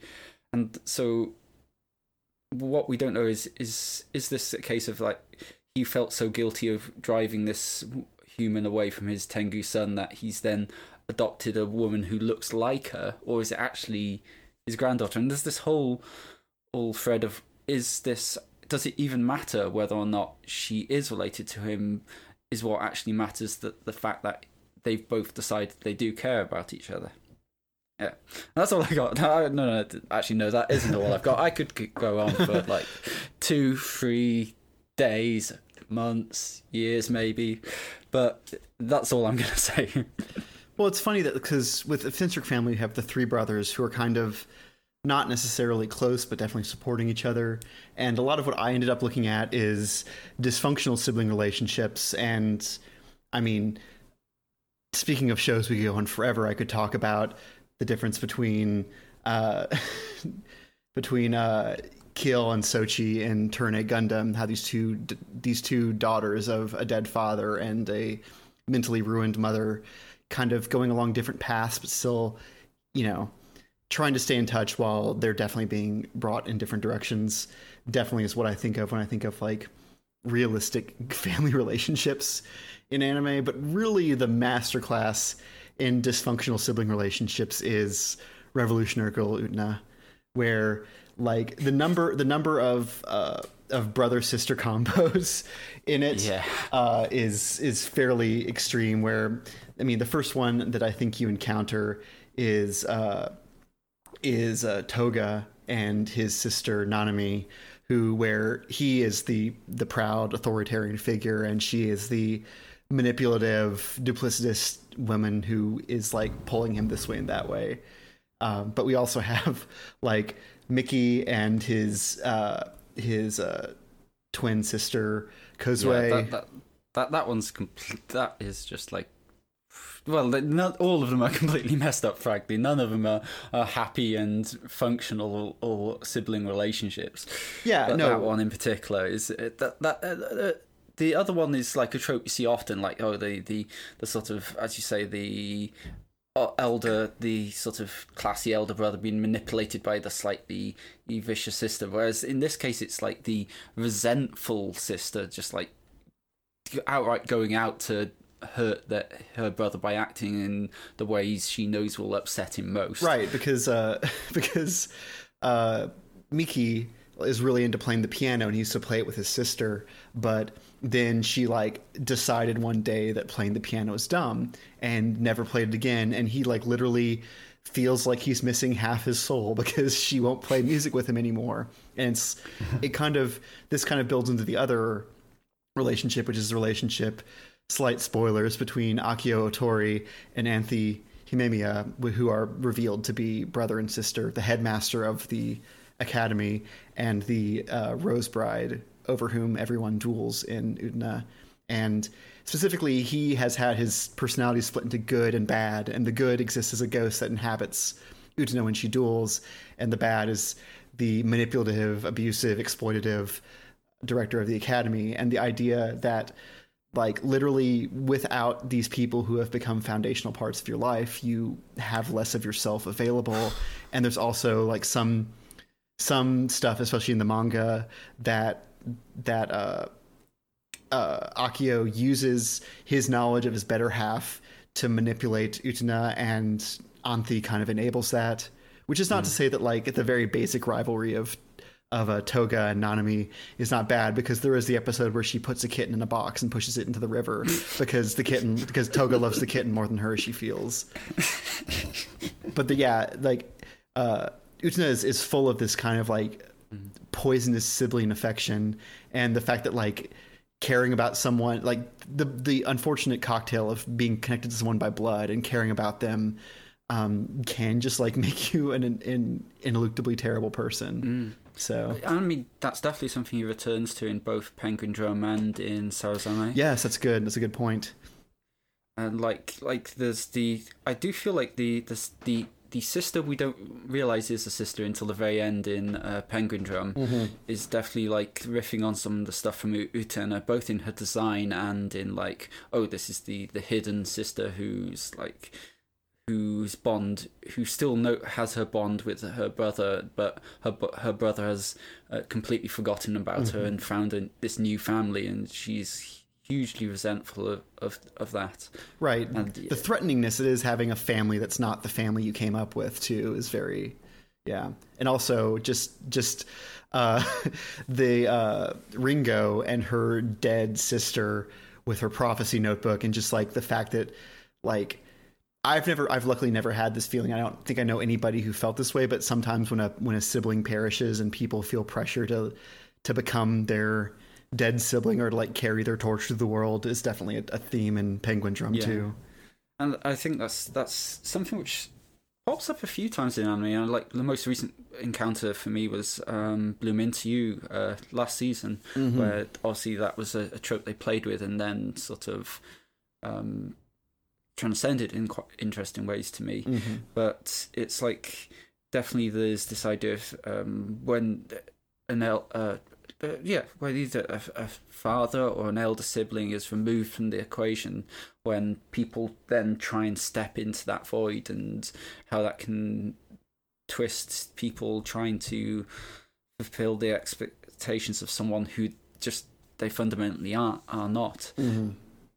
Yeah, and yeah, I, had more to say, but I've I've lost it. Hopefully, I'll remember it by the time I'm end of, I'm done talking. But no, yeah, we have this this idea that that there is a sort. Of, I mean, it, it reminds me of the medieval the medieval practice of like you would give your first child the same first the same first name until they survived into like you know four or five years old and weren't going to die from all the childhood illnesses because like I mean, the philosophy back then was like, why waste a good, like an important family name on a kid who's just going to be, you know, dead at 18 good, months and buried great. in a and buried in a grave. Um, and like, I guess you see a, a small remnant of that uh, of that sentiment in these like this Japanese trope of like trying to step in and fulfill the role of a dead sibling that is, is considered like some form of fate. But yeah, I mean, I have a lot of my my other topic that I looked into was just like adoptive families, especially adoptive families of necessity. And there's like the good examples like Haibane Renmei, where all these people reborn in this kind of smoky, foggy amnesiac afterlife kind of except that like someone does the cooking and someone does the cleaning and someone like does this and that and everyone kind of just falls into these sort of household roles.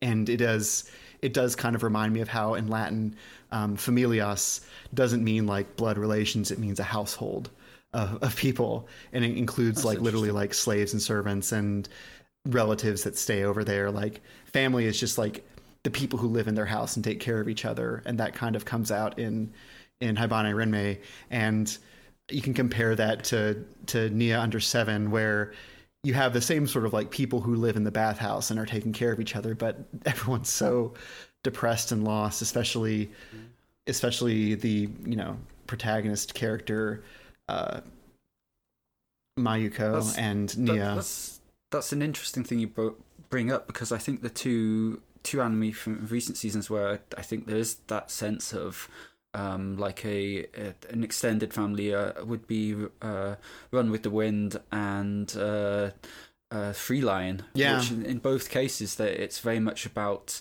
them sharing the meals, sitting around the the kotatsu uh, together, and uh, like having these these moments in a house. And I, I think yeah, there's that's definitely something which pops up in anime quite frequently Right. as, as, as a unifying thing. Well, the act of sitting around the table is like I think one of the most iconic Mm, yeah. images of family, uh, and at least one of the mo- more iconic ones. that's not depressing, like uh, Hmm. being at a funeral or something.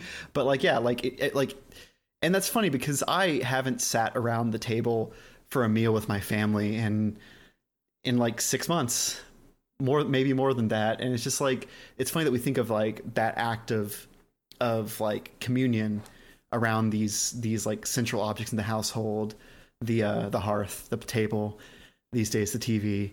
Um, that yeah, I don't know. It, it is interesting to like watch in an anime when they do these when they deploy these images of family and these images of togetherness and like intimate bonding. And I don't know. It's always nice. And you're right to bring up Three Line because that is a great example of um, no mother, no father, just a grandfather, three daughters, and a boy who keeps coming over. And and yet it does it does feel like one of the most cozy and familial environments in anime. I always find it very interesting how 90% of potato kuns have parents who live, who are working abroad. yeah, they just don't exist.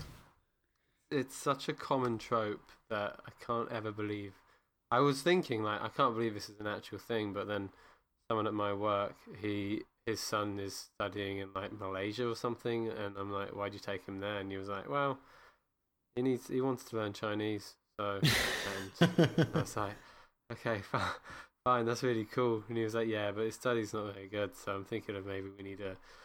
I guess I want to. Yeah, so you know, it's just one of those. Uh, it's one of those weird things in which you don't think it happens until you see a someone where it actually happens, and you're like, oh, okay, right, right. maybe there is Yeah. a reason I mean, for this. Yeah, like the, it's like the famous it's, it's the trope is like the idea of the, the parents, as you say, being aw- away on business, sort of like just so the kid can do whatever they want constantly, and like I think like it's particularly something which will crops up in like shonen because you don't actually always want trauma for a a protagonist in a, a, a happy go lucky show. You uh, you just want the parents as a, as an absence rather than a, a trauma which you, they're they're battling against. And Yeah, I think I think it's uh, numerous things. It's one so that you don't have to worry about that part of his life, so you don't have to focus on his family. He can focus on the romantic relationships and whatever that are usually forming around him. And then on top of that, like depending on the show, you might just get some weird like etchy shit pop up, and you're like, well, yeah. I mean, that's what happens, I guess, when you live alone and you, mm-hmm. for some reason, let a girl in the house, and she's like, you know what I'm going to do now? I'm going to have a shower. That's what always. Yeah, there's no parent to be like, "What the fuck are you doing with this girl over here at ten at night?" It's, yeah. at, at this point, I feel like I should uh, uh, bring up the M word and make Jeff's ears prick up and, and say Monogatari has some interesting stuff to do in terms have of biting my tongue absence of parents. well, unbite your tongue and, and just like it's like you've got the the whole stuff with Hanekawa, which is just like heartbreaking and just like Yeah, that's a good that's a good subversion of like of fake families not having this like happy like oh you found a family even if you aren't related by blood like no her family's not related by blood and that's an excuse for like incredibly painful abuse so So where, would would her dad feature in the top five worst dads, Jeff, or or, or is because he's so uh, sort of anonymous and uninterested? Does he just not even classify as a dad? Yeah, I don't think that he's ever even ever on screen, which is not Yeah. uncommon for somebody who isn't a main girl in Monogatari. But like even within Hanekawa's life, he is basically just you know a, a vector of abuse and pretty much nothing else. So Is he to ever even named? call him a dad, I don't. I mean, Mr. Hanako, I'm pretty sure is. Okay, yeah. I, I I don't think they ever call him anything other than that.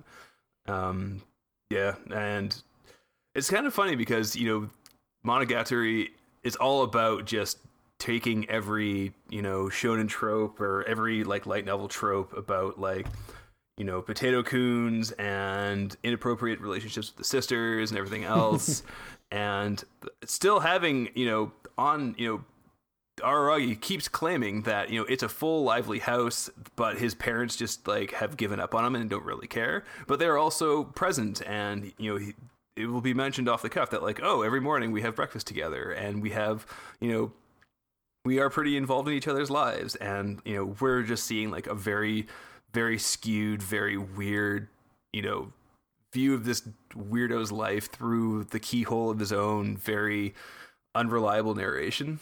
And you know, the fact that you know he has two parents they are present in his life they're both police officers and you know you, you, sort of are like drip fed these little you know clues as to like you know how did these people shape him and everything else but also they're just non-presences in the show and they just kind of gloss over the fact that you know he'll disappear for hours at a time or days or weeks. You know sometimes he has a small blonde girl living in his room and nobody really wants to bring it up and stuff like that so It's weird. Like one of the, the I don't know why it sticks with me, but one of the things from the first series of Monogatari I, I most remember is um, Senjougahara's dad driving Araragi to their date. I mean, like, that's a great was, scene. fact, yeah, he featured heavily in my aborted top five dads list because he's also like the classic, you know, dad who is constantly away on business because he was saddled with this enormous debt because his mom got sucked into a cult. You know, we yeah. we, tou- we touched on the the happy sciences cults uh, on the Koizumi tween and there's yeah there's this scene where he goes on a date with Senjougahara which mostly fe- feature you know features them riding in a car with her dad while she's being like uncomfortably intimate with him while he's doing his best to not like blow up his entire scene in front of her dad and then you know she you know they finally arrive at their destination. She says like i'm going to go ahead and get ready. And he turns around and tells them, you know thank you for you know being this person in my daughter's life. She's had a really hard time. She's really smitten with you. And it's this this really sweet scene because like typically you know what you would expect from that is you know him being this like terrifying presence but he's you know he's just genuinely this like hardworking guy trying to do best by you know for his daughter No, that, you're right. you know, you're right that his his appearance and his vocal performance is coded as like the intimidating like businessman dad. yeah, mm-hmm. stern dad. and then they also you know drop the fact that you know Senjougahara jokingly quote unquote maybe sort of has an Electra complex for her dad and stuff like that and you know because you know it's Monogatari nothing can just be nice I mean that that now reminds me of um um the uh the the, the parents in Flowers of Evil and like they're complete and utter uh they they think they've done everything right for him. And it's like we've we've done everything right and yet you've turned up like this complete mess up. And yet um the the other parent we get to meet is this worn down shell of a man who's who's who's just really worried about his daughter but doesn't know what to do. Yeah. he's mm-hmm. just and like he, w- w- I think that Ben at the t- time we we watched that you said like oh, what sort of monster is he going to be is is the f- Right. thought We, we, we, assume that there's that that like it goes all the way up to the top, so to speak, and that like mm-hmm. that like her personal and emotional problems are because he's terrible. He's just like a guy doing his best. he seems kind of mm-hmm. tired and a little bit out of touch, but is not like bad. So Yeah, and then he also says like, "Oh, you know, he, she's just like her mother." And then you get to meet her mother in the the manga, and she also just seems like a person. She's not this like creature that Nakamura seems to be, but yeah, it's it you know it's one of the rare instances in manga and anime where there isn't like a sense of destiny, where things are not you know set you know written in the stars. Mm-hmm. People just trying to get by. Yeah, well, I'm trying to think of if anyone else has like a, a classic like uh, upset anime they're obsessed about that we could that we could be bringing in, but like unless we go into like all the shonen stuff, like all the weird all the weird bloodline shit in Naruto or something, I don't think that we'll get much out of it. I mean, it. I could drop a show here. I'll drop a shonen one real quick. It's a bonus bad dad time.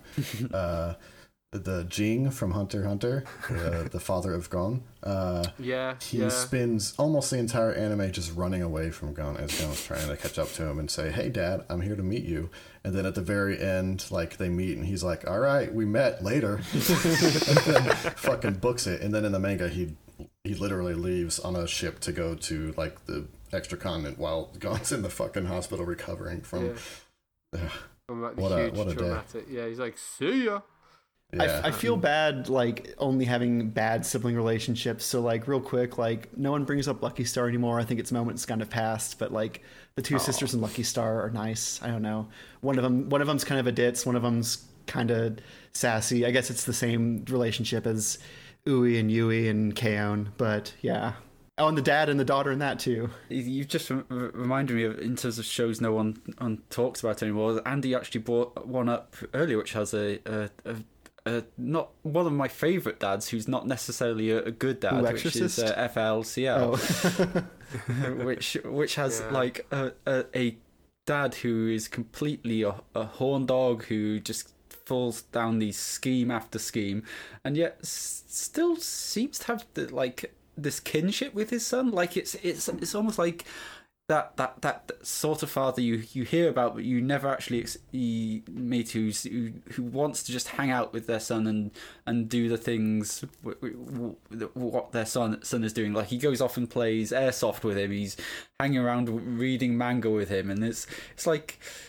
And it's like he's actually terrible because he's completely inf- infantile and, and and chasing after the same girls that he is, and I don't know. It's no, like, I, I agree. It, it's it's very like in keeping with that that vintage of Gainax. It's a very sort of Freudian thing where your dad is is at, at at his very basic level your primary like social and sexual competition um, so like the main the main issue with like with Naota and his and his dad is that like his dad wants to get with the girl that he's got a, a very poorly processed crush on Uh, another another good dad, uh, as as I was sort of looking around, as uh, the dad in Persona Four.